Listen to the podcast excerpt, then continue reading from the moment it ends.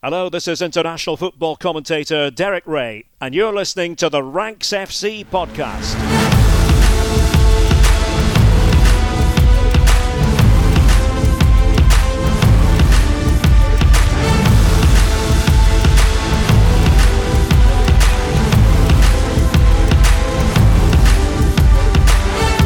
Ladies and gentlemen, and welcome to Ranks FC as your favourite football podcast. Back for another week and back to dissect what has been perhaps the most manic week of draws in Champions League, Europa League, and Europa Conference League history. Uh, it has been four draws that we saw on Monday, you know, and uh, in the infamous words of Peep Show, four draws, Jeremy. That's insane. My name is Jack Collins, and I will be your host today. And joining me is our rank god, Mr. Sam Tighe. Hello, my friend. Hello, mate. And of course, our transfer guru, Mr. Dean Jones. Hello, mate. Hello, mate. How are we? We all good? Yeah, good. It was, it was interesting yesterday, wasn't it? The draws. Obviously, we were at Live Score and um, doing a live show, uh, live reaction to the draw. And um, we thought we'd done a good job with the first one. And, uh, and literally two minutes later, we're like, oh, no one's, that's not going to see the light of day, is it? That's annoying. Thought we did really well to react to that. And looking forward to Messi and Ronaldo and all the rest of it. Um, but luckily, the second draw was just as good, if not better.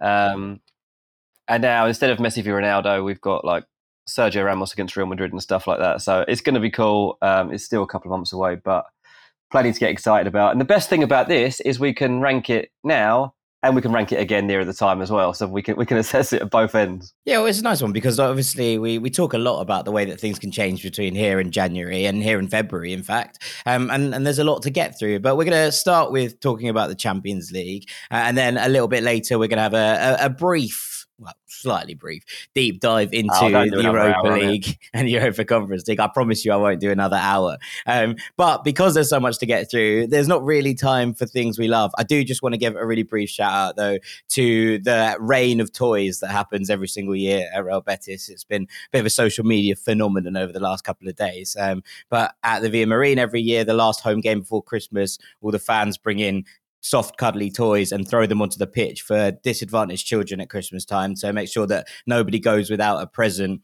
Uh, and it's one of just the nice things that happens in football that I think we often forget sometimes with how you know strange and weird this world can be that there are some lovely things that happen and and the rain of toys at, at the Villamarín every single year never fails to to bring a tear to my eye it's a real like a special moment so mm, just wanted to shout that out before we get stuck into this draw and with that Sam I'm going to hand over to you yeah, I mean, I'm going to rank the teams. What else would I do in this scenario? Uh, but I'm going to rank the uh, the 16 remaining teams.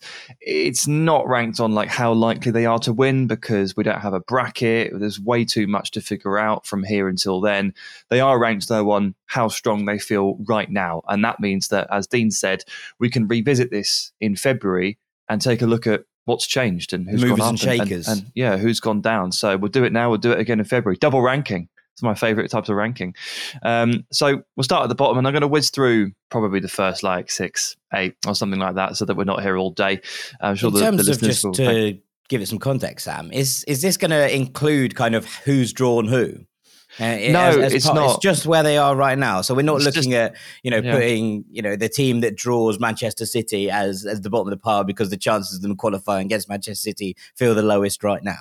No, that's not how it's going to go at the moment. Okay. Uh, we can maybe take a look at that in February, or maybe maybe from the quarter final stage. But it's just too difficult to do with too much to happen and no okay. bracket as well. We don't know who's going to draw who in the quarters, so it feels a bit of a fruitless task. So this really is on peer to peer strength.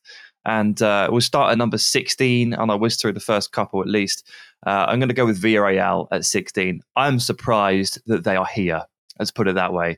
They got two wins over young boys in the groups, which kind of propelled them to a point where they could then go and, to be fair, stave off Atalanta on the final game of the of the group stage. And I again surprised that they managed to do that. And, and props where it's due, but they've thoroughly underwhelmed me this season. To be honest with you, injuries have definitely played a part in that. They are down in 13th in La Liga, and they keep drawing games and it's going to be a, a, relatively common theme here at the bottom of the list. But Villarreal in 16th and Lille in 15th are two teams that I don't know if I'd back them to beat any of the best teams in Europe. Like they might get by against a kind of Europa League standard side or maybe lower down in the table than that. But when it comes to this stage of the competition, it's tough to have faith in teams like Villarreal and Lille as well. I mean, Lille have been hit hard this season.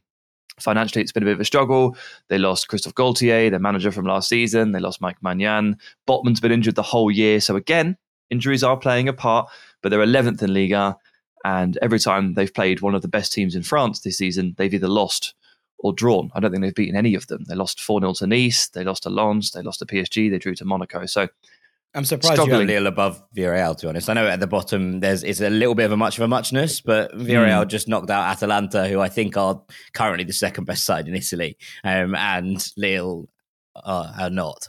Um, and, and, yeah, and it is. A, it is a it is a bit of a much of a muchness, and I did flip them around a little bit last night. Um, but I just I don't know. There's there's there's like a wily element to Lille um, which you, you never quite you never quite know on, on the day. Uh, you know, get Burak Yilmaz in the right mood, uh, and you never quite know. With Villarreal, I feel like they're just a bit flatter coming into this mm. kind of scenario. They are champions as well. Give them that. And they are Villarreal champions. won the Europa League. That's yeah, there you go. Anything, mate. No one watches that. I knew, I knew, I knew as soon as I said that, I should have said it. It was one of those, wasn't it? Huge uh, mistake. Absolutely. Huge mistake. Say a Farmers League. I'm not sure. I'm not sure what the Europa League is compared to the Farmers League.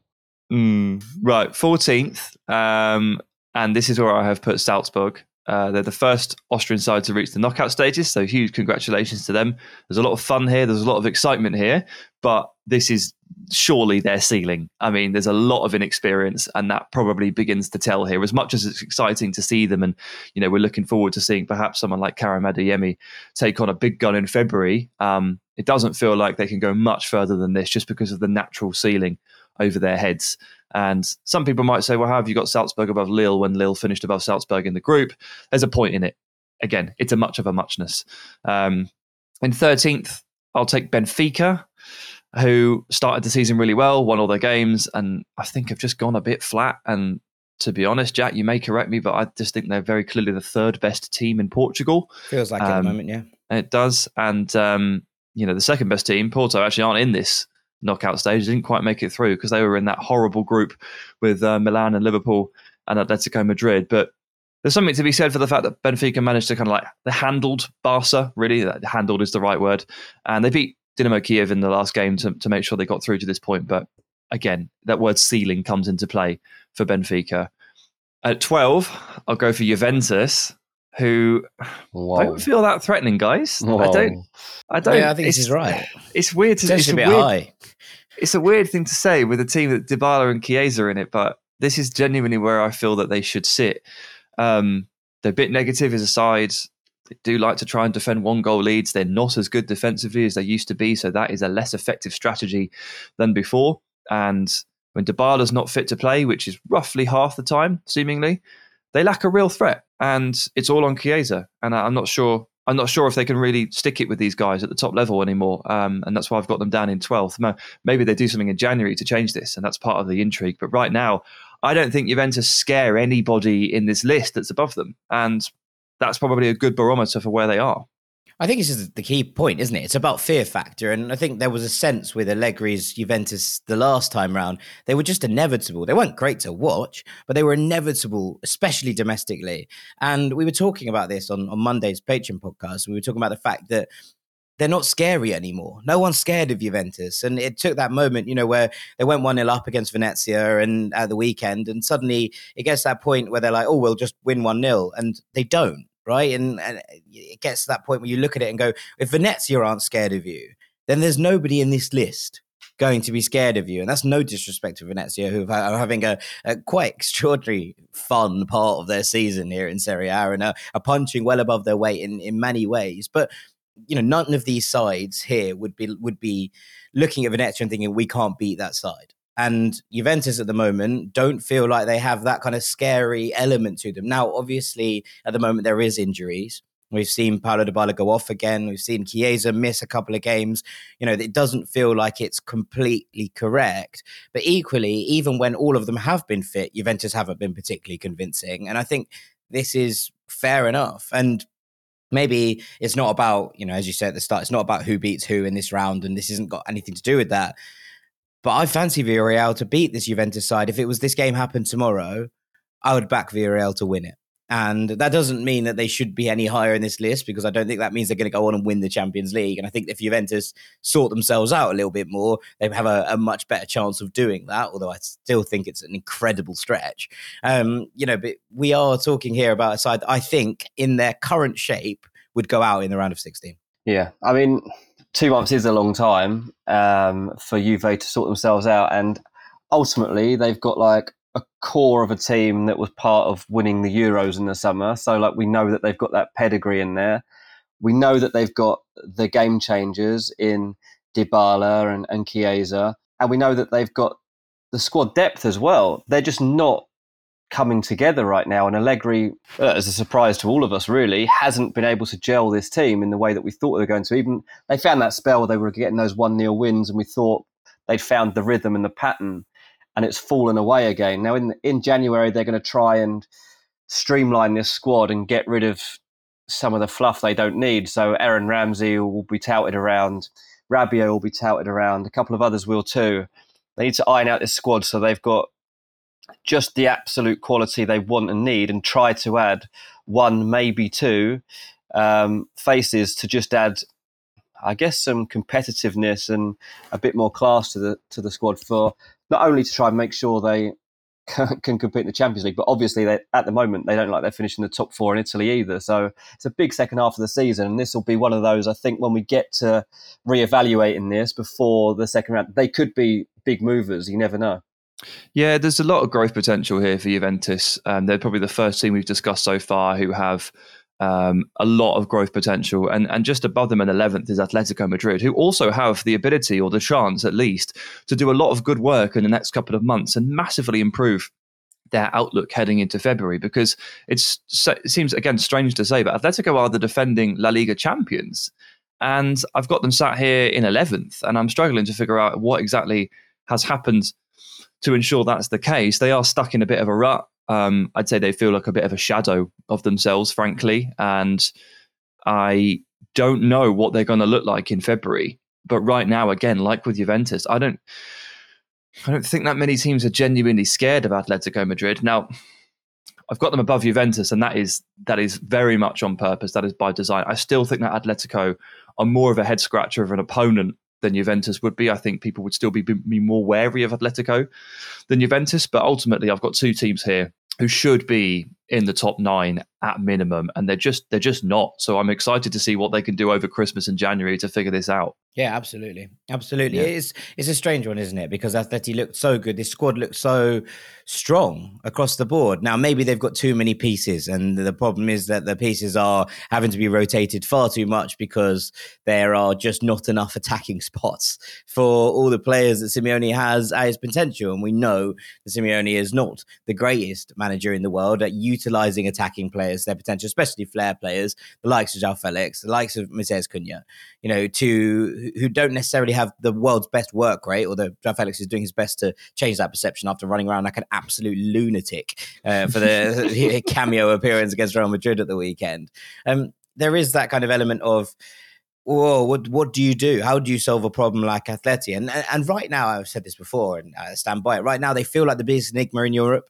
I don't know what's wrong with Atleti. Now they were quite good. I'll be honest. The performance against Real Madrid at the weekend was relatively impressive as far as I was concerned. You know, there was talk of Real Madrid steamrolling them, and actually, I thought Atleti were the better side for long periods of the game, especially the first twenty um, and the first twenty of the second half. Basically, before Real Madrid scored both goals in both halves, Atleti were the best, better side. I thought, and you know, when when you're looking at that and you think about that kind of performance, especially with the performances that Atleti have been putting in of late, that's something to to hang on to and something to build off. Now, does it mean that they can catch up in the title race? No, probably not. But does it mean that they might be able to turn things around by February for this? Very plausibly. And I think that there is something here. It's just a question of making it tick. And you know, at this point, I, I refuse to doubt Simeone anymore. I don't think he's the best in the world. I don't think he is, you know, a manager who suits every player. And I think there are certain issues that you come up against time and time again. But I, you know, I do feel like we, we sometimes he's doubted way too much for a manager who's achieved what he has achieved with the squads that he has had at his disposal. Yeah, I mean, I know we're not really talking about the draw much here, but um, like Atletico Madrid obviously facing Man United, and they'll be happy with that um, because they'll know it's a winnable game. And I think there were there were a lot of options that they could have got that I don't think they would have fancied. Um, well, they got was, they got one in the first draw, didn't they? Yeah, exactly. And there was a reason they wanted a redraw. It was because they didn't think that first one was winnable, and they they wanted Man United basically. And look, I think I don't think it's a given they beat Man United, but you can see why they would see that as a winnable game. And um, you know, we're coming down to a time now as well. Don't forget, there's no um, away goals anymore, so I think that that's going to be an interesting concept change in, in the competition. I'm glad to see it go. To be honest, I think it will make the competition better. Um, do you? Yeah, I do. Yeah, yeah, I do. I, I think it was just outdated. I just didn't feel the need for it anymore. Why did? Why do you think it was good? Well, I just feel like there is a natural advantage to being at home second now because if it does go to extra time, you therefore get an extra 30 minutes in front of your own fans. I actually would have been in favor of keeping the away goals rule during normal time and binning it during extra time because I've always thought that during that last period, it felt a bit unfair because there's a l- longer period of time where you can benefit from a rule. Um, but I, I, can see why people. I just think that there's you know something in the fact that the game changes whether you're playing home or away. And and I do agree with you that there are times where it felt outdated. And last year especially or and the year before where the away goal rules was in, in effect despite the fact that the games were being held in neutral or empty stadiums I thought was absolutely perplexing. But now that fans are back and the effect that they can have I do think there is something about the away goals rule that does keep these games pretty pretty sharp and pretty on their toes. And I do think there's there's something that we're going to miss from not having it. I don't think it's necessarily the worst thing in the world getting rid of the away goals rule, but if it was up to me, I would have kept it. Yeah, I, I can see where you're coming from, but I think where Dean where Dean comes from here is is like it is outdated in that like why was it brought in? It was brought in a long, long time ago, back when our knowledge of like our opponents in terms of like if you were an English team and you were off to go and play Partizan Belgrade, chances are you didn't even know like the names of the players. Like you'd no idea what was happening. And it incentivized teams to come out and play a little bit of football when you go four hours on a plane to a place you've never been before. Yeah. Was the genuine achievement to score a goal there. Yeah, and away and home fixtures used to be in, in like you know thirty years ago in European football. It's like, well, we'll attack at home, we'll defend away, and vice versa. And it was like they needed that to bring teams out of their shells a little bit. But the knowledge now is so strong, and I look, there's an undoubted advantage of playing in front of a home crowd but the game has changed significantly in terms of your ability to prepare for your opponent. So much so that I do think that that away goals rule was a little bit out. Although Jack, you raise a good point about the the extra thirty minutes. Um, it is a it is a fair point. Anyway, into the top ten, and this is where I've put Sporting. And I've loved watching Sporting this season, and I almost felt a little bit harsh putting them down in tenth, lowly tenth. Sporting, they've been brilliant, but then, look, it's not an exact science and that, but like this essentially means that you know however you kind of swing this and obviously not all of the best clubs are actually present in the champions league round of 16 but if you've got sporting in your top 10 that means they're pretty much cemented as like a top 15 club in europe this season. And that's a proper reality check. Like sporting who you know went 19 years without a title couldn't get into the champions league as hard as they tried for so long are in the round of 16 deservedly so and are, and are rubbing elbows with some really really strong teams. And I don't know. I guess as I was writing this out and as I was trying to figure out, you know, who goes where, I was just mostly just like, wow, good on you, Sporting.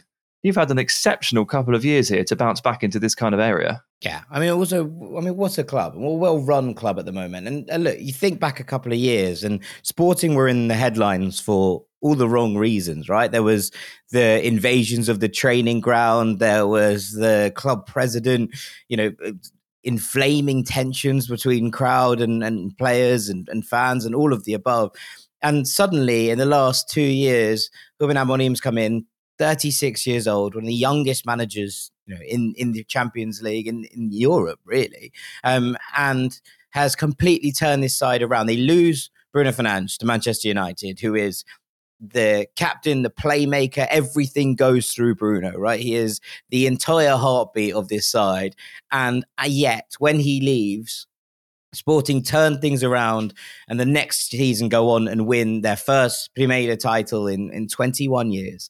Um, and then they get to the knockout stages of the Champions League for the first time in over a decade, the season following. And Amorim is doing this on with a lot of players that I think it's important to point out here, with a lot of players who have come through the sporting academy or come through the youth systems. Now, players move around a lot under the age of 18 in, in Portugal, right? And there are plenty of examples of players you'll see playing for all three of the big three before they reach the age of 18 um, and and and so it's a little bit different difficult to say everyone is completely homegrown but these are players who have been brought through the academy into the first team and we're seeing them go on and do wonderful things. When you when you kind of kind of look at what sporting squad is how much it costs and and and look yesterday I was looking at the, the amount of TV revenue that the Portuguese clubs get compared to pretty much everyone else in Europe, and it is minuscule, minuscule. It's such a bizarre thing that the, the TV revenues can be so so different between different countries, especially in, in the Champions League, and they're working kind of against the odds, I think. Um, in, in, so many ways, especially in European competition. And obviously, you can hark back to 2003, 2004 when Porto won this, but times changed really fast. I think in in the footballing sense, and we're, we're looking at a very different landscape to what things looked like 15, 16 years ago. And the Portuguese clubs are always, I think, in, in, in many ways, punching above their weight purely because I think someone at some point realized that Portugal weren't able to to compete. Look, you only look at you have to look back to sort of 1998, that kind of period where Portugal were not a serious international force, and now you look at them and where they rank in the world and all of the above, and you're thinking, okay, this is a very different place, and it's because someone decided to invest in youth structures, in infrastructures, in eh, bringing players through who could change things, and it's a remarkable achievement that they're in these conversations, and look, Sporting have uh, have been such a joy to watch. They were so good in those two games. Um, the last couple, of the games against Besiktas, where they were exceptional, and then to beat Dortmund um, in in that game that really mattered and, and closed this group off. I've been so impressed with what Amorim's doing.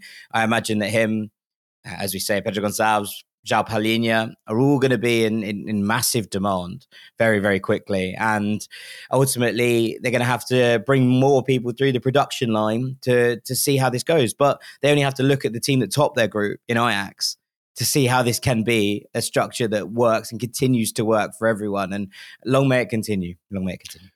Yeah, just to add quickly on that before we move on, like this is also on the backdrop of a, a real talent drain because of what happened with the tensions between the fans and the and the president and the uh, an invasion of the training ground at one point as well. They lost a load of players for free, more or less, um, due to contractual disputes. You know, Rafa Leao left, uh, went to Lille, and Rui Patricio left, and Sporting actually lost quite a few really important players there before they even lost Bruno Fernandes, just to like contractual disputes because of the of what had happened and they've managed to fight back from all of that and field a completely different lineup, integrate a load of youth, find a great manager, and uh, and rip the script up a little bit. But we'll move into the top ten here properly, and I'm going to just go through nine and eight together because they again they feel pretty similar in the same way that Atletico and Juve ended up sort of hovering around that 11th 12th place together Manchester United in ninth and PSG in eighth both have that same huge growth potential between now and February. So United feel a lot like that. Atletico kind of, where are we? What are we doing? Are we on the right track? Are we not? They're quite hard to gauge. I think ninth feels about right for them. I look down the list and I think I'd probably back them to beat just about, you know, Villarreal, Salzburg, Benfica, and then probably like maybe Atletico and Juve is a very even game. Sporting becomes a very even game as well. There's the Ronaldo factor. They do tend to grind these games out, even if they may look second best. So United in ninth and PSG in eighth. Um, I don't know what they're going to look like in February. Um, again, it's that question of is the last couple of weeks where they've actually looked pretty good. Um, the performance against Club Bruges on match day six in the Champions League was really strong, really conjoined, and they've just beaten Monaco on Sunday night as well. Is this a renaissance or is it a coincidence? Is it something more or is it something to ignore? I, I don't know yet because I refuse to be swept off my feet by two good weeks when I've just watched the last three months of PSG. But it's an intriguing conversation there to be had. And I do wonder if they may be finding something in the absence of Neymar, which is a super awkward conversation to have for Pochettino when Neymar returns. And obviously he'll be he'll be fit and ready to go for February. So uh, yeah, we'll have to see. But United and PSG, I think there are final. What will they look like in February? I don't know. Huge growth potential clubs. We've got four of them there. Four that are just total question marks. Absolute jokers in the pack. I don't really agree with this because I think there are six favourites to win the competition. Four of them are the English clubs, and there's Bayern Munich and PSG. Like I just think that it's been since day one. Like they're the they're the six clubs I've been looking at as like that's where the winner is coming from. So I I can kind of understand it, like given the performances we've seen and how flaky both of these teams can be. Um, On talent level, you're right. Yeah, and that's but, the thing, and I think that's what it comes down to now. Because we're in the knockouts, I expect these teams to rise. Um, you know, in the in the groups, you know, both of them. Well, PSG were probably better than United, but United's performances obviously weren't convincing, but it was a different era now. Like we can forget about what United did in the group stages because it, it doesn't matter. That's not Man United anymore. Um, so I almost think you press reset on it and and kind of look at their overall picture of what the squad is, what the manager is, what do we expect from him? And I think they're in the top six in, the, in terms of likelihood of winning this. Yeah, I would agree with you at the start well. of the year. I would have agreed with you at the start of the year, but I, I do think that I you can look at I'd look at Ajax, I look at Inter Milan, and I look at Real Madrid, and look at the way that they've performed, the way that they're performing generally domestically as well. And no way on earth can I put PSG or Manchester United ahead of any of them in terms of. But any so you genuinely right think now. that there's more chance of Ajax winning the Champions League than Man United or PSG? The, the Man United 100%, then PSG less so. But it's, the, incorrect but do, answer. it's an incorrect well, answer. It's not because we saw Ajax seconds away from the Champions League final a couple of years back. I think this side is. Did they get winners' medal for that? Well, I mean, to be fair, when was the last time Manchester United picked up a winners' medal? It's 12 years ago. We just said the complete landscape of football has changed. Um, and, and we're looking at that going, you know, uh, right now, I think that Ajax would beat Man United straight up, 100%. Um, I think Inter Milan would. I think the Real Madrid would. I think that, uh, and, and looking where we are in terms of where we are in February, I expect these standings to be slightly different, right? But if we're looking at this right now, I don't think you can put these two teams above any of the ones mentioned in terms of their performance levels or what we've seen from them throughout the season so far in either a domestic or a European sense. There's nothing to prove to me that that's happened. You know, I mean, it's all. But look, the best thing about football is it's all about opinions, and we can't really be proved right either way right now. But like, Ajax have a very different um, setup at the start of their season in terms of what they're aiming for and what their conditions are for success. Manchester United and PSG have the complete opposite. Like there's a like PSG literally have to win the league or or it's a failure. Man United have to be in the conversation to win the league or it's a failure, as Solskjaer's found out. Um, and obviously Ajax do too. And at the moment, I don't think they're even winning the league as it stands. But yeah, they will win the league. Like Ajax will win the league this season, and but the Champions League is where they make their mark. Like this is what this, this is what the club's become about. So I, I just think the conditions are, are, slightly different, and I just don't think that Ajax are as strong as these two teams. But like you say, like from what we've seen so far, I'm wrong. I, I understand that, but. So I don't the problem think here is that, generally. The problem here is that PSG have absolutely just worn me down for the last three months. Like I'm just Oh, I, I don't enjoy watching PSG. Every all, time I watch them, I'm just like, why are you not 10 times better? Yeah, it's frustrating and, watching them, And it is so difficult for me to sit there and put them in like a top six position when on a weekly or bi weekly basis, I sit there and just be like, this ain't it. This this just ain't it. And like the the teams above from here, so we're now into into seventh place and above. All of these teams are teams. They, they are. They're, they're, they're, teams. They have an identity. They have a cohesiveness. They look like they know exactly what they're supposed to be doing on the pitch. And that's what makes them a little bit better than everybody else, uh, in my opinion, anyway. And, and, I'll go to number seven, and this is where I put Inter, um, which is a very well put together side. They've got a really tough round of 16 draw, but you never know with this team. Inzaghi's done an amazing job building off the, the Conte base. They've really stepped it up over the last month. They finished second in their group, so I think this is the this is the second highest second place finisher. But they were in a tough group and they got edged out on the final match day.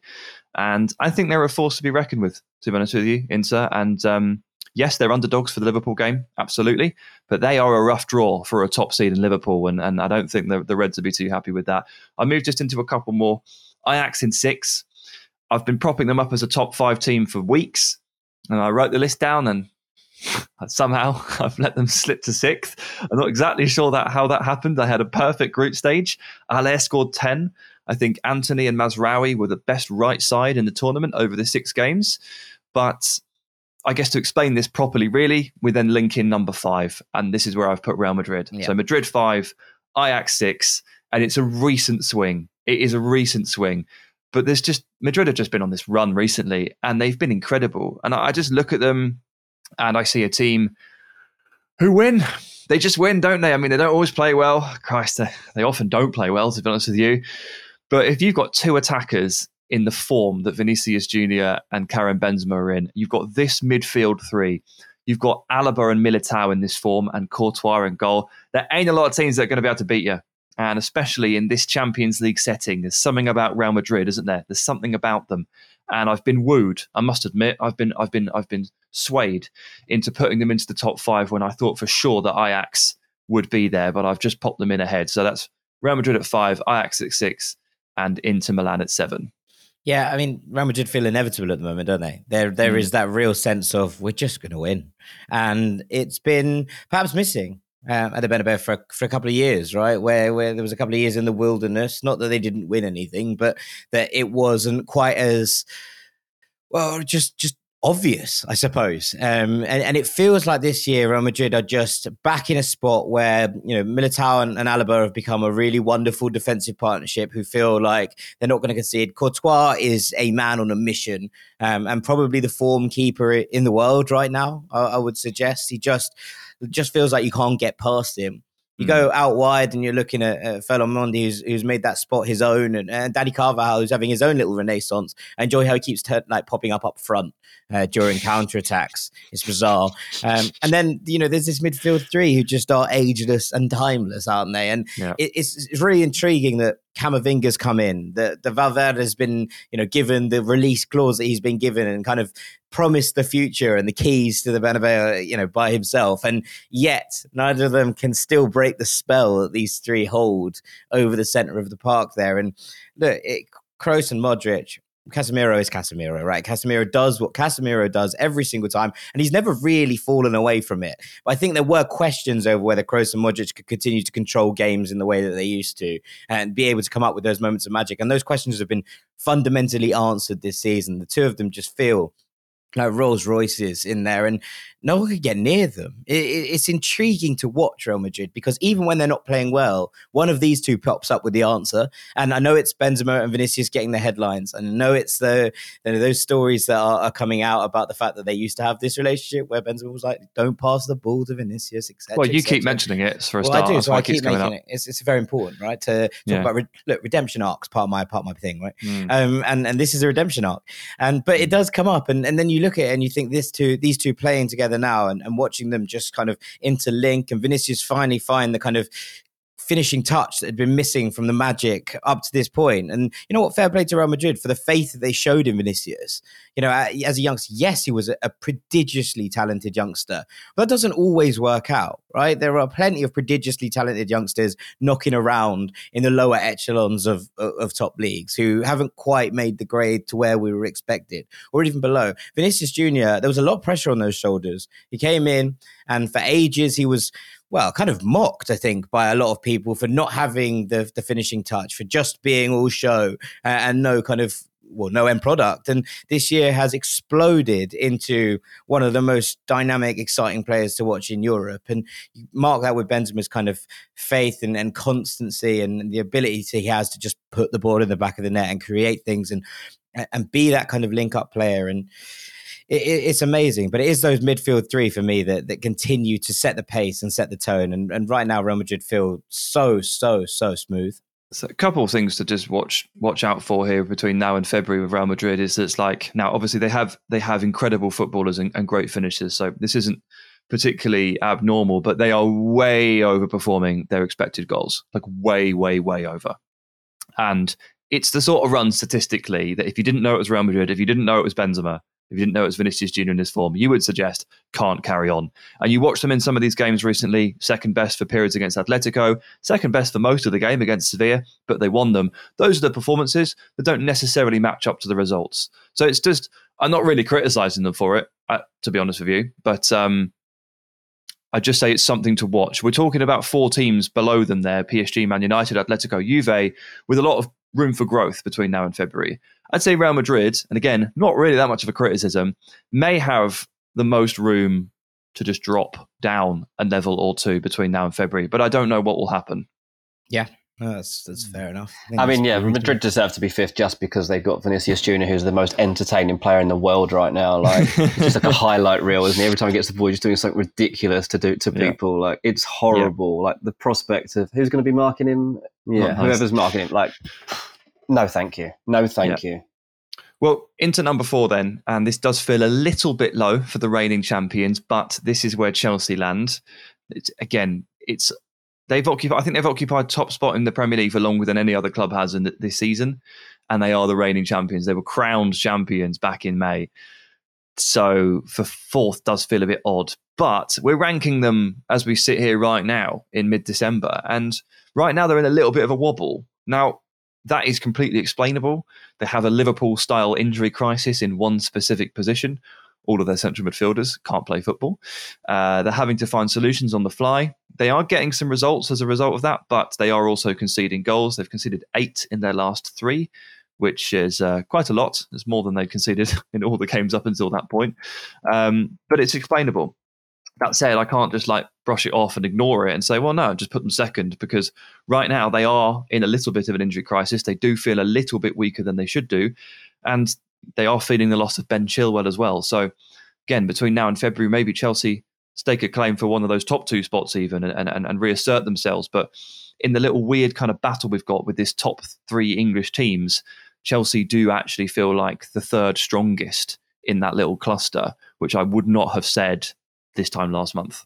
Yeah, there's a real kind of moment, isn't it? But you know, and, and we can blame. Uh, well, we're not blaming on anything. Blaming is the wrong word, but there is feasibility in that this is an injury crisis, right? And again, we talked about it a bit on Monday, but Chelsea's midfield injury crisis is a real problem at the moment, and it's, it's it's impacting directly on the defensive elements of this team. Now, this team was built on solidity, uh, and the fact that they didn't concede many, they won a lot of games one 0 last year. Right? They they literally eked out results um, and and made plenty of, of games tight and, and, and difficult and uncomfortable. And yet they got it done because they were so good. Now they've conceded more than half of their goals for the season in December, which is not great. If, if you're looking at where you're, you know, where you're kind of falling apart in a little in a little blip. Well, you could um, say it was like the most ridiculous defensive record you could have imagined up to that point, though, as well. Yeah, absolutely. But that's what it was built on, right? This is it was it wasn't like it was an unsustainable defensive record because it was so you know it was so well put together and, yeah. and ex- sometimes expected goals against figures were ridiculously low. Yeah. They were consistently like 0.4, 0.3, 0.2.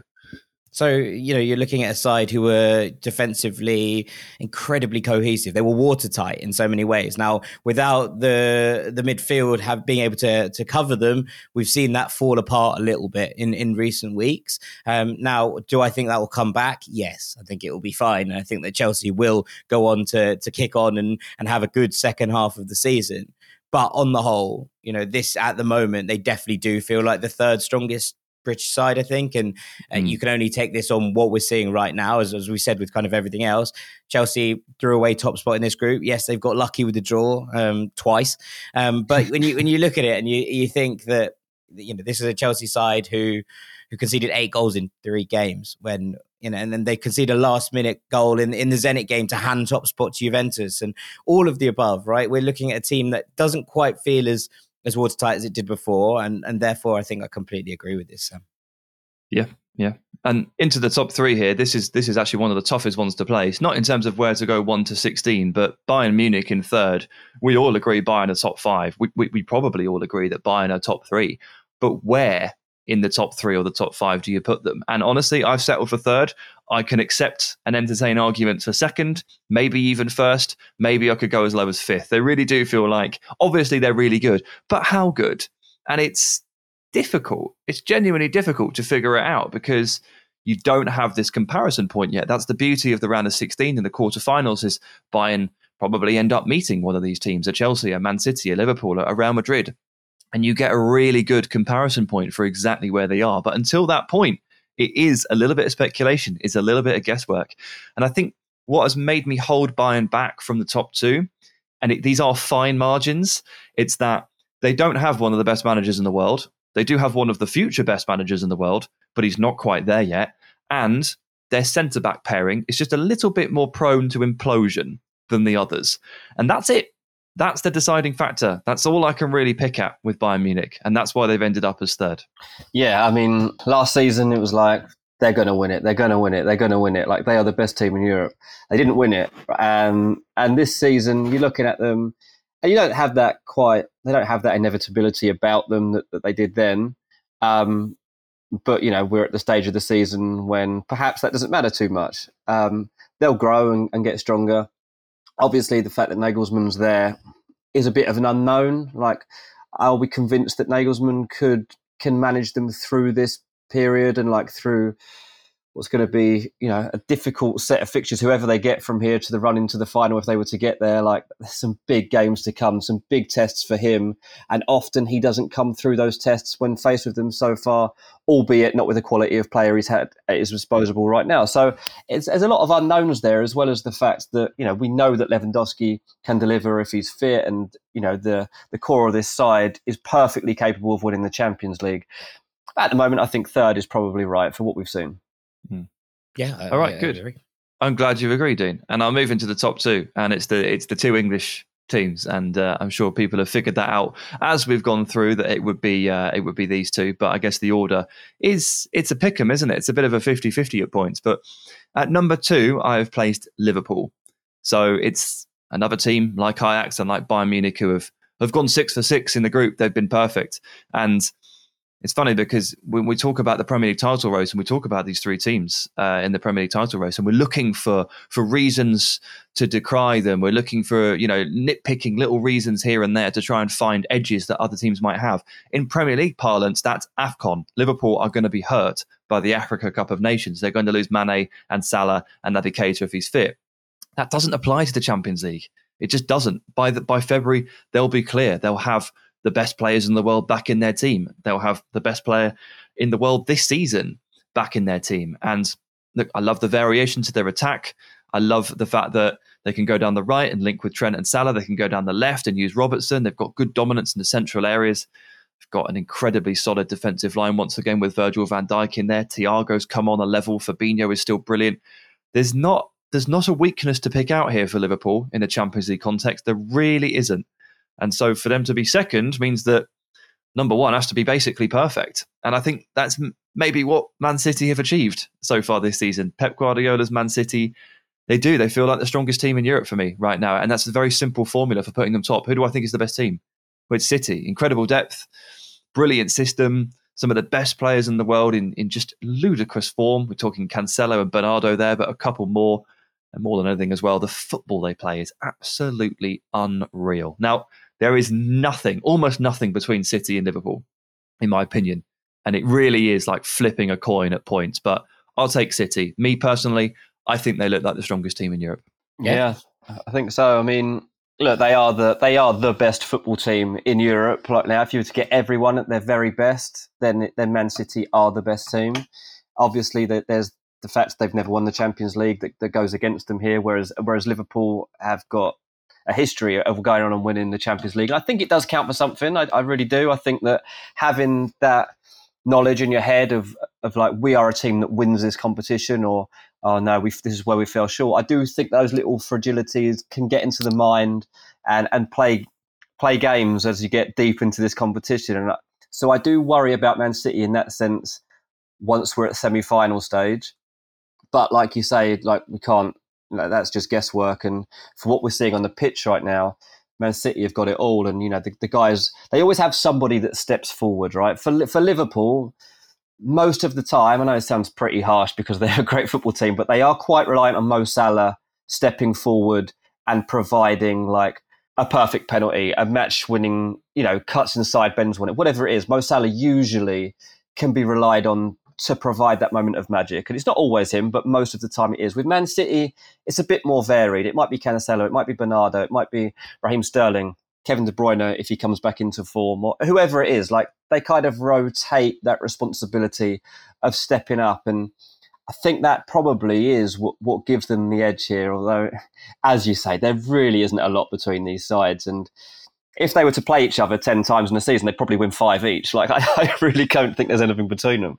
They're almost perfect. There's yeah. perfectly built teams. Like yeah. two, the two best managers in the world for my money with the two best squads or best 11s in the world. You know, it's, it's just not, there's not a lot to pick between them. What a yeah. glorious situation to be in for an English football fan. I mean, the fact they lost to PSG is a little concerning for Man City because they, they shouldn't have lost that game. No, no that was a, it was a ridiculous game. game. But that's Man City. Bernardo City. missed from two yards, Dean. I know, and this is Man City in the Champions right? League, isn't it? This is the difference between City in the Premier and City in the Champions League. Is those things tend to happen to them in the Champions League, whereas Liverpool, if you were to put at like you had a lot of money, like UK, you even put this on Man City or Liverpool. I would probably go Liverpool because I just can rely on them a bit more. And I'd be waiting for Man City to do something stupid like that Bernardo miss to mess it up. yeah. That's where I'm at. Yeah, no, yeah. I get you. I, so I would have, I, I, would have, give, I would have put Liverpool top as well, purely because, uh, as you say, Sam, there is nothing between them as far as I'm concerned. If they meet each other, I have a just a thing that Liverpool have City's number a little bit. Um, they're the only club I think in the world that really feel like they have City's number a bit at the moment. Um, even Chelsea, who obviously had a couple of good results against them last year, struggled against against City this season, and it, it did feel in in some ways that just that that difference of, of Liverpool having been there and done that. And look, when it got to the end of this competition last year, I said City were the best team in the competition and probably should win it. This was the opportunity. Um, and they didn't, right? They didn't get that over the line. Now, obviously, it's a game, a one-off game in knockout football.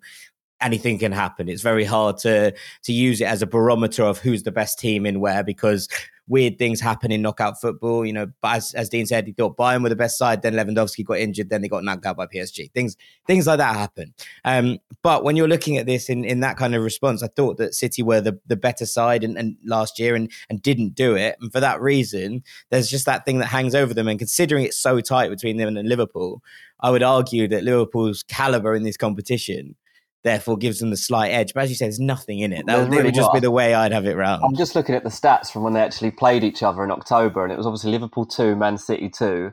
Um, they went 1 0, 1 1, 2 1, 2 2.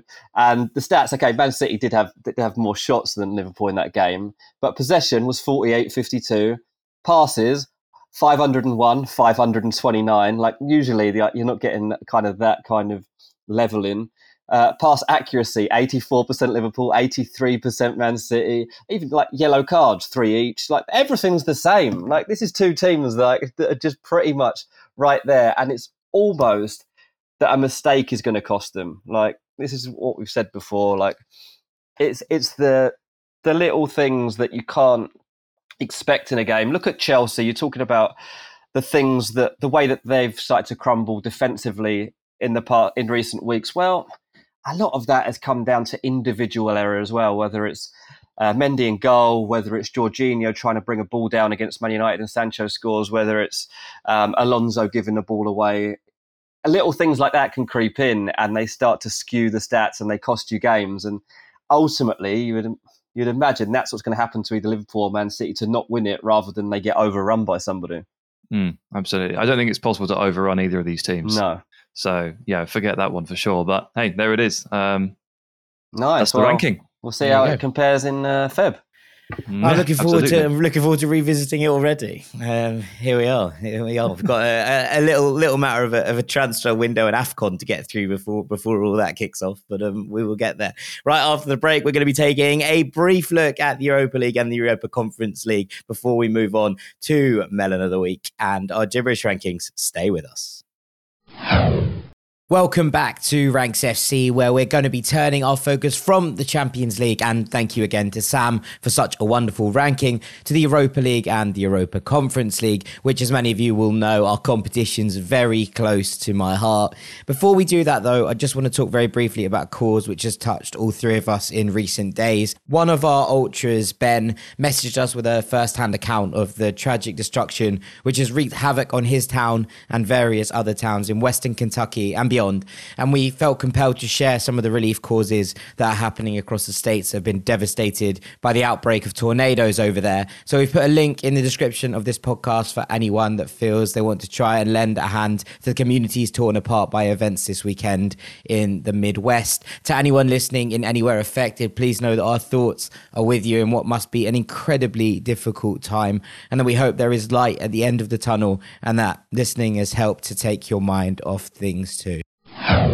Welcome back to Ranks FC, where it's time to take a little look at the Europa League and Europa Conference League draws that happened yesterday. We're not going to go through with the same fine toothed comb uh, that Sam has done because of the way that this competition has set up a little bit differently. And some of you will know that the format of the both the Europa League and the Europa Conference League, obviously the Europa Conference League is new, but has changed this year, and they are now they work on the same format, which is the teams who finish third in the competition above, so the Champions League, the Europa League, and the Europa League for the Conference League, drop down to play in a playoff against the teams who finish second in the group, while the teams who win their group go straight through to the last sixteen.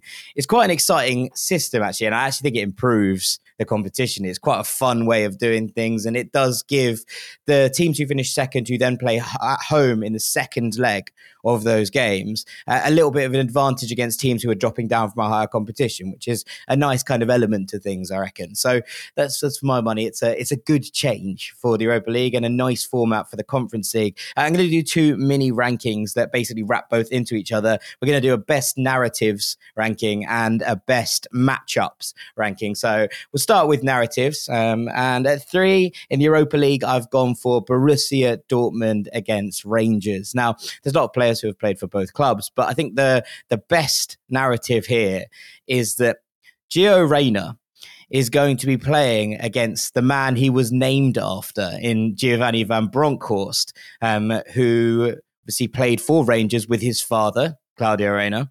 Um, and well, you know, and then he was born and he was they were very good friends. And so Gio was named after Giovanni Van Bronckhorst, who is now the Rangers manager, of course.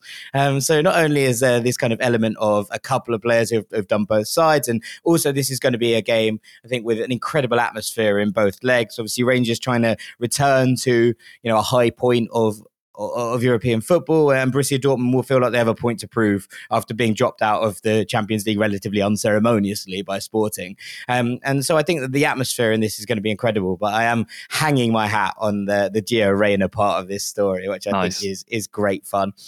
Um, at two, we're going to drop in to the Europa Conference League briefly to talk about the fact that Maccabi Tel Aviv are playing PSV uh, in a game that I'm calling the Eran Zahavi Derby. Um, now, Eran Zahavi is PSV striker. He is Israeli. He has scored 15 or so goals in 37 games for PSV. He's got a relatively good strike record. He goes back to the club where he was made club captain uh, in 2015 16. Um, he has a, a, wonderful history at Maccabi. His strike rate was absolutely ludicrous for them. Uh, he scored nearly 100 goals in 120 odd games. Um, so it was a, a, player who, who had won the hearts of his club. Uh, and then he went off to China for a couple of years and, and disappeared off the map and returned at PSV. So for him to to go back to the club where he was club captain um, and is a, a, real cult hero, um, I, I, think is a, is a magical narrative and, and something that maybe will have gone a little bit under the radar in in the kind of big draws that happened yesterday. So I'm a big fan of that PSV Maccabi Tel Aviv game. Um, on top of the list of the best narratives could only be one. Barcelona dropping into the Europa League and drawing Napoli in a game given to us by Diego Maradona from the heavens, I believe. Uh, Barcelona traveling to the Stadio Diego Armando Maradona to play in this their first Europa League game in well game in the second tier of European competition in nearly 20 years. Um, is something pretty remarkable. And for it to be at the Maradona against Napoli, two heavyweights and two mythical clubs of European competition, I think is just absolutely remarkable and kind of the draw that everyone wanted to see in, in many ways.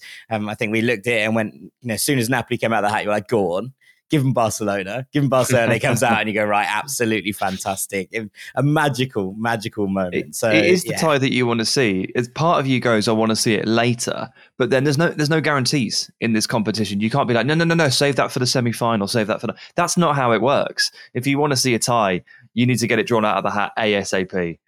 Also, the Europa League is constantly competing, you know, for kind of airtime and space with the Champions League, as as we see, right? And and you need games like this, big kind of headline games, in order to draw people in. Because the Europa League is a wonderful competition in its own right. Obviously, you don't mean me to tell you that, um, but it, it's one of those things where if the games tend to be, you know, Barcelona drawing smaller teams and, and progressing through, no one pays any attention until the quarterfinals and semi-finals. Whereas getting this in a knockout playoff round before we even get to the last 16 is a massive draw for the competition. And I think that's got to be a good yeah. thing. I think so. We got lucky last year, didn't didn't didn't we, with the Europa League because Man United dropped in and they drew Milan immediately, and after that they took on I'm forgetting who it was, Jack, but it was another big Ajax, one, wasn't it? Wasn't it? I, uh, they took on Roma. They took on Roma. Roma and then um, Ajax. Oh no, Roma beat Ajax. Yeah, you're absolutely. Right. Yeah, and then they took, took on, so you've got Man United, Milan, like Man United Roma immediately. It's such a draw. It's so good for Thursday night. It's a it's a relatively impressive thing. And look, there's there's lots going to go on, and I think especially when we get to the the the round where obviously the teams have already qualified, especially even in the conference league where you know in the group stages there's a lot of unknown quantities, right? Like a, a, massive amount, and that's what the the conference league is about. It's about giving opportunities to to clubs who might not have had that opportunity before, but also then we kind of flip back to actually where this is. You know, when it gets to the Europa Conference League knockout stages. And to the last 16 there are going to be teams in there that people know and, and and are well aware of. And that will you know give itself some some kind of well, I suppose prestige as well in, in, in that regard. And you're talking about your Leicesters, you're talking about PSV and, and, and those kind of clubs. These are, are massive kind of ties for and massive draws for the competition and can only be a good thing, I think, in terms of making people watch. So um, there are those elements. Um, and with that, I'm going to shift on to best matchups. Uh, and at three, we're going to start in the Europa League again. And we're going for RB Leipzig against Real Sociedad. Now, nice. That's a massive tie. That's a massive tie. And I think that when you we talk about Leipzig and their bad start to the season, right, and we're looking at where how they came about and where it all came through and where, where things happened, you know, and and and then obviously Jesse Marsh was sacked, and since then they've been on a little bit of a charge themselves. And actually, if Leipzig had got through, if they'd been in a weaker group in the Champions League and they'd scraped through in the way that perhaps an Atleti did, right? Um, then you'd be looking at Leipzig in that ranking beforehand, Sam, as a team with massive growth potential from here until yeah. February because yeah. there's so much that felt untapped about this Leipzig side. And look, we love Jesse, but it just didn't work out in terms of matchups. Maybe it needed time, maybe it needed a, a different style. We don't know. But ultimately, you know, we're, we're looking at Leipzig as a side who are underperforming to this point. Now, Real Sociedad a couple of weeks back we were looking at as a Liga title contenders, right? Now they were always going to fall away from that. We think we always thought that there probably wasn't enough depth in this squad to, to carry through a genuine charge. But I'd imagine they're still going to be in the European conversation. They're still an incredible side, and and, and taking Leipzig to Anoeta and to uh, a competition, uh, well, a stadium which will love this competition and really, really uh, thrive on being in European competition. I think is an amazing tie, um, and I'm really, really excited to see well to see what that one throws up. It's a it's a and really, it's the Alexander Sørloth derby. It is the Alexander Sørloth derby. correct. Well done. Very, very well done. Um, at number two, I'm going to move down to the Conference League again, um, and I'm going to look at Bodø/Glimt against Celtic now. Bodø/Glimt are two-time Norwegian champions. Now, last year they sprung a bit of a shock on everyone by going and winning the league. Um, but arguably, I think this is more impressive. Their second title, they lost a couple of key players um, after that title win. The teams around them, the kind of traditionally strong teams, got stronger, and and Bodø/Glimt held on and went and won another title, went back to back um, in in obviously very difficult scenario and very difficult situation for everyone. But you know, for especially for smaller clubs to try and stay on top. And they keep defying the odds. Bodø/Glimt, obviously, then they went and, and beat Roma, battered Roma uh, in the group stages of this competition. They had the opportunity to win the group. They failed to take it. They're not infallible by any stretch of imagination, but they are a very, very good side. And on their day, you know, as good as anyone. Celtic, on the other hand, are a kind of still working out exactly where they are under Ange Postecoglou. The signs are good. There are some lovely things going on. That relationship between Kyogo Furuhashi and Jota V3 is a, a very special one. Um, and we're seeing some really, really nice stuff from Celtic at, at times, but it's not consistent yet. And I just think by February, this has the real uh, the potential to be a really, really intriguing tie. Uh, obviously, European nights under the lights at Parkhead, whatever competition it's in, uh, are, are, very special and, and, have a real, real atmosphere about them. And I'm really excited to see how this one pans out. Um, obviously, that first leg at Parkhead is going to be massive because to go to Bodø in, in the second leg, you're going to need something to hang on to. Um, and yeah, I'm, I'm, intrigued to see how that one plays out. Um, top of this list, and probably the best game in either competition, I think, Porto versus Lazio feels incredibly nicely balanced. And, and Lazio have been strangely poor um, at times under Maurizio Sarri this year. Um, and yet you look at this squad, you look at the caliber that it has and the fact that it's still changing and, and moving away from that kind of Inzaghi ball towards what Sarri would want to play. Again, you're looking at a, a kind of Lazio in February as an intriguing prospect to see how, if they can finally make that work. Porto, on the other hand, will be upset that they've dropped down from the Champions League. It's a competition where they've made a mark uh, into latter stages in, in recent years. Obviously, locked out Juventus last year and made all that happen. But you go back and you go, right, okay, the last competition they won in Europe was actually the UEFA Cup the year after that Champions League. Um, and you take to, to what that is and what it means. And you think that Porto, you're looking at this and going, you're probably one of the stronger sides in this competition now. There's a real chance that Porto go on and, and go deep into this competition if they want to. Um, you know, we've seen them do it in Champions League. Can they drop down a level and make and get that over the line and push for an actual trophy? I, I think they can. So to, to get them up against Lazio in a, in a first round, in a playoff round, is a big test of one, how seriously going to take this and two, if they really want to kick on and, and make a mark in this competition, how they how they can make their mark early doors. So I'm I'm intrigued by this, and I think you know Barcelona and Napoli is the headline tie in terms of names and narrative, but actually in terms of football spectacle, I think this one might be right up there with just as good a game. Hmm. Who's favourites to actually win the Europa League? Well, I'd imagine the answer is Barcelona, but I, yeah. I don't actually oh, know. Well, they're not though, are they? Like they they they're they not, will no. be with with bookmakers, but like who do you think is actually like like your Dortmund version? Must be a real shout here. Hey, Dortmund must be a proper shout here. Yeah, I'm just. It's got to be. I mean, it's such. It's very very competitive. I mean, possibly more competitive than the Champions League in a way. Like there's such quality. I mean, it also depends on like which sides really um, prioritize the competition. I mean, we we know like in England, some teams when they drop down, they still like don't take it that seriously. I think. Do you think we're the only country left that does that? Probably, yeah. Probably. And I actually think that they're obviously the teams who from England haven't dropped down. So the teams in it from England, well, obviously West Ham are the, the only team left uh, in, in, that regard, uh, will be taking this incredibly seriously. They're fifth favourite. So it's Dortmund, Sevilla, Atalanta, Barcelona, West Ham, Leipzig, Napoli, Lyon. Then Leverkusen. I, I fancy Leverkusen to have a real go at this, you know. They're a bit all over the place and they're a bit chaotic. Um, but I do think that there's a real sense that in Europe they have felt that they can blow teams away. Um, and, they, and they did so. They won a very, very difficult group um, that qualified automatically. If Leverkusen, obviously, we don't know what the draw will be when it gets to that last 16. If Leverkusen get a favourable draw, first couple of rounds, and they can ease themselves into it, I fancy them to, to make a real mark on this. There's 10 teams there. 10, 10 like you can win this team. Yeah, that's what I was thinking. Time. Yeah, it actually is more competitive, isn't it? Because even though you're, you know, the top ten for the Champions League is strong, and technically they can all win it, but mm. those ten, like, there's not a lot between them. And for the record, just and then you drop down off, underneath that: Monaco, Real Sociedad, Lazio, Real Betis are third in in La Liga. Frankfurt just beat Leverkusen five two. Then you're talking Zenit, Galatasaray. These are teams that you know can you know if they get through. Obviously, this is a, a first tricky bit, but you know, you're looking at teams who can really make a difference and some traditional European giants, the likes of Galatasaray, right? Who you, you don't want to go to Gala not on a lead, right? You're not gonna you're not gonna fancy that in a two-legged knockout tie to to have to go and with that atmosphere and the, the kind of intimidating atmosphere that that Gala you deserve away goals at Galatasaray. yeah, exactly. exactly. the only place you get it. yeah, yeah. I mean, guys, it's really intriguing. guys, just to close this off, I mean, just just to put on record, we do not appreciate the um, the attitude towards these competitions, the Europa League and the Europa Conference League, that Brendan Rodgers has taken, where he says that you know after after six months of its existence, he admitted that he doesn't even know what the Europa League conference actually is as a competition.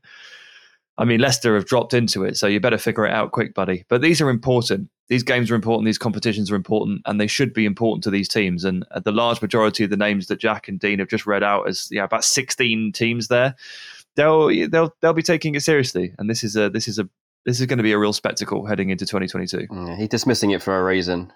He's not going to take it seriously, and he's going to go straight out like he did in the mm. Europa. He should have won the Europa League last season. He shouldn't have got knocked out of that when he did. Yeah, they, they fell apart in a, in a very very odd game with yeah. with Slavia Prague. Slavia, wasn't it? Um, yeah. But yeah, they Leicester were favourites at that point, and they were favourites at the start of this season. And look where they are now. You this know, is the thing. The, the rule is don't make Leicester favourites for anything. They only win things when they're 5,000 to 1. um, and on that bombshell, we're going to call this little segment a day. Uh, and we are going to come back after the break with our Melon of the Week and the Gibberish rankings. Don't go anywhere. Welcome back to Ranks FC. It's time for everybody's favourite part of the week. D Jones, the floor is yours. And to be honest, you've got a selection box to choose oh from this week. Oh my goodness. What a stupid last week we've seen in football. Uh, not just in football, even. I might throw F1 into the mix here. Um, but I'm sticking to traditional methods of picking my melon of the week. So here we go. It's time for Melon of the Week. This week's Melon of the Week is Raul Jimenez. Hey. Because no matter what else has gone on, no matter what UEFA have tried to do, no matter that Pierre-Emerick Aubameyang has just been stripped of the captaincy at Arsenal for more disciplinary issues, we cannot overlook what Raul Jimenez has done on a football pitch to affect his team from getting a positive result at Manchester City. So, um, in the space of 31 seconds, first half seconds as well, Jimenez picks up two yellow cards, which results in a sending off. His first, a foul on Rodri, where he's just breaking up play. Really, it's it's a bit of a silly one. Um, but then, like, just can't accept it and stand in front of the free kick. And look, we've seen people stand in front of balls many times before. Like, it doesn't happen as much anymore because people know that they're going to get a yellow for it if the bloke suddenly kicks the ball at them. Um, and look, Jimenez stands there. He, for some reason he's like trying to block the pass. What are you doing? Like, what are you possibly doing? You know the rules. Um, Bruno Lage not happy with him afterwards. He says he knows he cannot do that. You've got to take the yellow card. Um, but yeah, Jimenez doesn't accept it. He blocks. He, you know, the referee pulls him up on it. He gets his second yellow card, and Jimenez then takes a lifetime really to actually come yeah. to terms with what's going on. And this is really weird. There was a really good headband play at work there was some there was a really good tweet from uh, from Musa Okwonga actually here saying that watching watching this happen, watching Raul Jimenez leave the pitch was basically like watching the, the five stages of grief play out. Um, because uh, first of all, he absolutely cannot believe it. Like, and to be fair to him, this stuff is against the rules, but it's very rarely called up on. I know he's a bit ex- he exaggerates and he's a bit obvious, but the very next day, I watched Seamus Coleman foul someone and then dive onto the ball and hold onto it with his hands to prevent a quick free kick. And he got nothing. There was he just no. Was, he just fell over. I have no idea what you meant. Like it was, a, he, he, tripped himself over and he accidentally landed on the ball. There was nothing wrong with that. And accidentally grabbed it. About accidentally yeah, grabbed yeah. it, and actually, yeah. So I understand that the, the sort of the, the, the, denial there from Raul Jimenez is like, and he's like, "What the hell? How can this possibly be happening?" Then it settles in, and you get the anger. Then he starts to bargain with the the referee. Then he's walking off he's walking off the pitch and he throws his headband on the floor and then takes his gloves off and then starts to throw his gloves on the floor and pick them back up again. So the City fans start going, whoa, and going, wait, when he throws his glove back on the floor. And then there's a grin on his face as he eventually realizes what's happened, tricks the crowd, fakes the throw, gets them to go way when he doesn't actually do it, and that's the acceptance. And there you go. Inside what was he one doing? minute, oh, mate, he's ridiculous. What Absolutely ridiculous. Fun uh, though.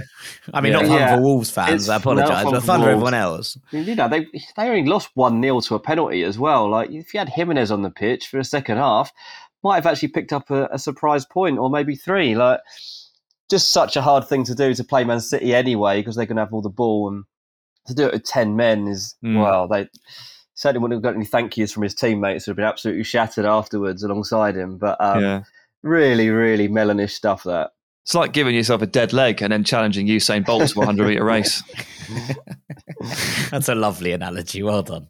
Well done. Um, and well done, Dean, because uh, picking one there was no easy task this week. You had a, yeah, a plethora of traditional options. methods of just someone who's acted like a melon on a football pitch. Absolutely.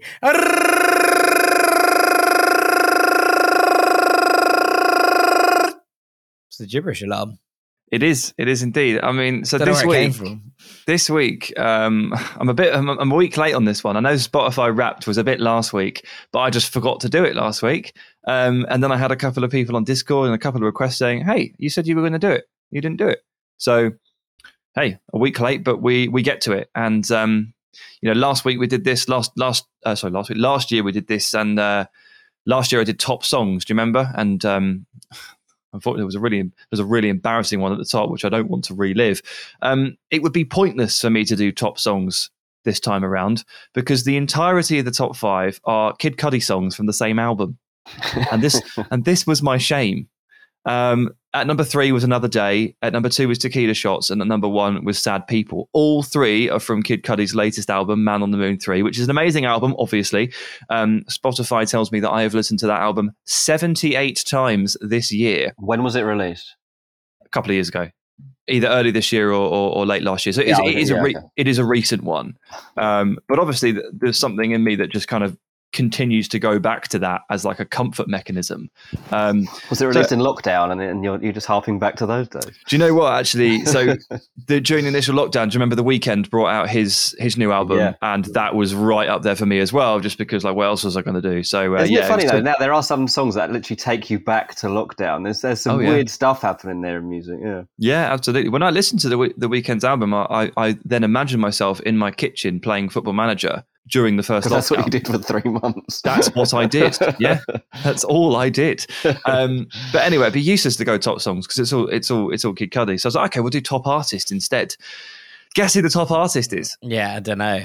yeah, no could idea. be could be anyone, couldn't it? Mm. Obviously, it's Kid Cudi. So maybe we'll maybe we'll do five to two, and we'll just we'll just ignore Kid Cudi.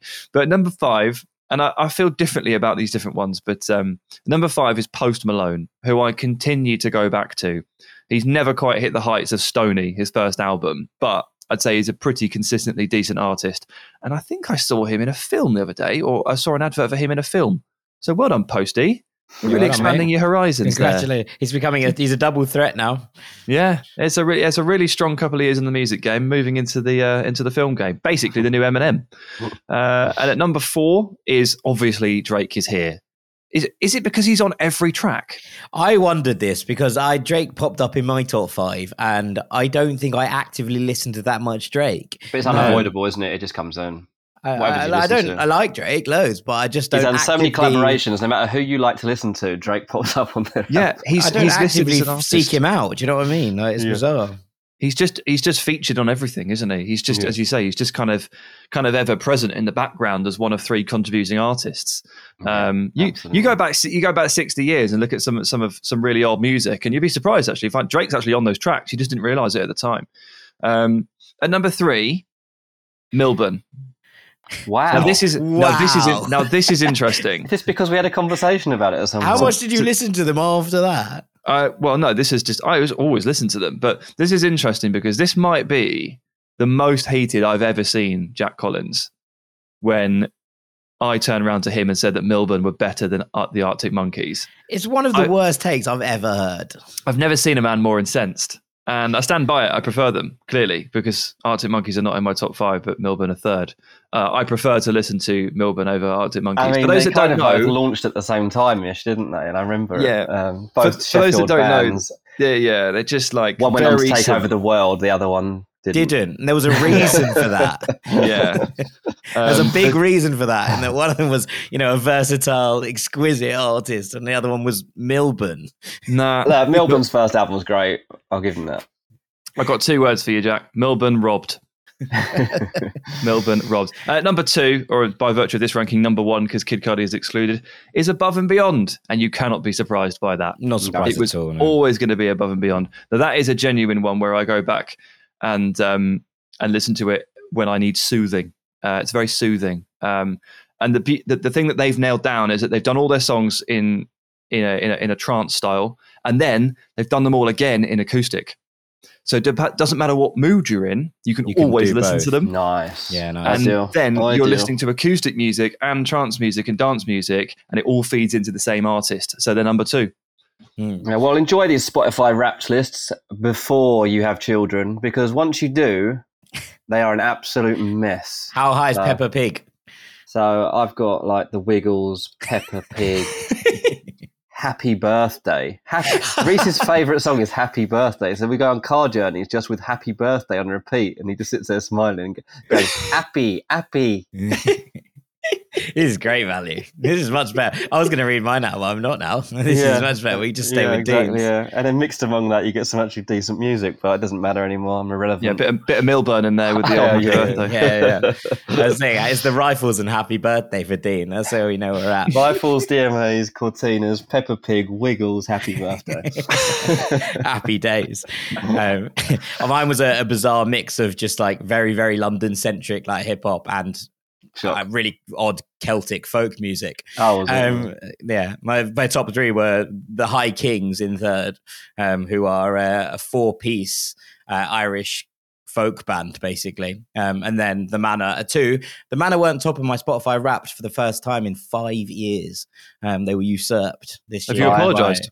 I have. I've, I, I texted them to say sorry. Um, and then the, their band called Real Lies were top this year, um, who are, are very, very good. Um, I enjoy Real Lies a lot. Mm. So there you go. If you want to find out what my sound is like, Real Lies are pretty heavily involved in it.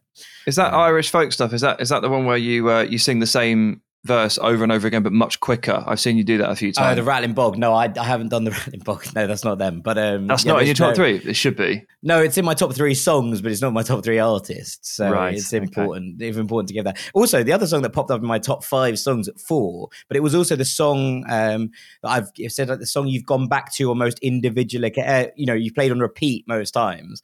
Is Jungleland by Bruce Springsteen, which I wasn't expecting at all, mm. um, and I was a bit confused. I love Jungleland, but it's also like eight minutes long, um, and and it has like changes course about four times in the middle. So I wasn't quite expecting that, but it is the song I've played on repeat most times, but also it came fourth in the songs you have played, if that makes more, yeah. if that makes any sense. Yeah, yeah. Um, but yeah, excellent. Well done. Well, well done, everyone. Um, very, very good. I'm glad that glad we got the shouts out there. And thank you to everyone, by the way, who sent us lovely DMs or tweets or Instagrams um, with us as in your Spotify wrapped in the podcast bit because they're always much appreciated and, and we love seeing them roll in. So thank you. We very much. Yeah, that was a well nice day, that. wasn't it? It's Watching a lovely day. It's a really nice day. You're like, oh, people listen to us. This is good.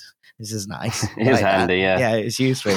Um, there are people out there. We do appreciate it. Um, Hang on, you... we should actually say like Christmas is coming up. Like ask for a, for a Christmas present. You can actually get um, an annual subscription to Patreon now. That is important.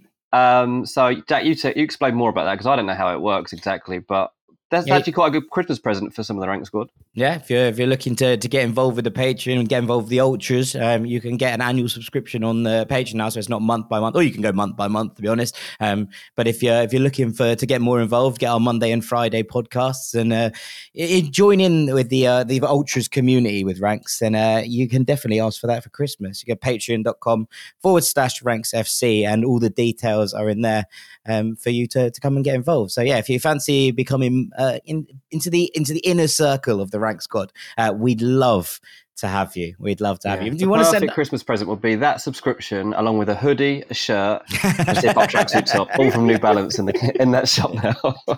There he is, our top salesman, Dean Jones. And I'll send you a signed photo for five English pounds. I was going to say, if you want to give us a Christmas present, we'd really appreciate if you left us a review uh, on iTunes. Mm. If you listen to us on iTunes, that would be very much appreciated in this festive season. Uh, it gives us a boost. It helps new people find find us. Um, it's just a really useful thing to have. So if you do fancy giving us a little Christmas present, a review would be much appreciated on iTunes. Uh, and with that, I think we're going to call this a day, ladies and gentlemen. All that's left for me to do is to say thank you very much for listening. Thank you very much to Sam Tighe. Cheers, buddy. Thank you very much to Dean Jones. Cheers, mate. I've been Jack Collins. This has been Ranks FC. Thank you again for listening. We really, really do appreciate it. We'll be back next week with our Christmas special, which will be, well, a couple of days before Christmas, but it's the closest release date to Christmas Day. We hope you're having a wonderful festive period wherever you are in the world. Take it easy, Rank Squad. Peace.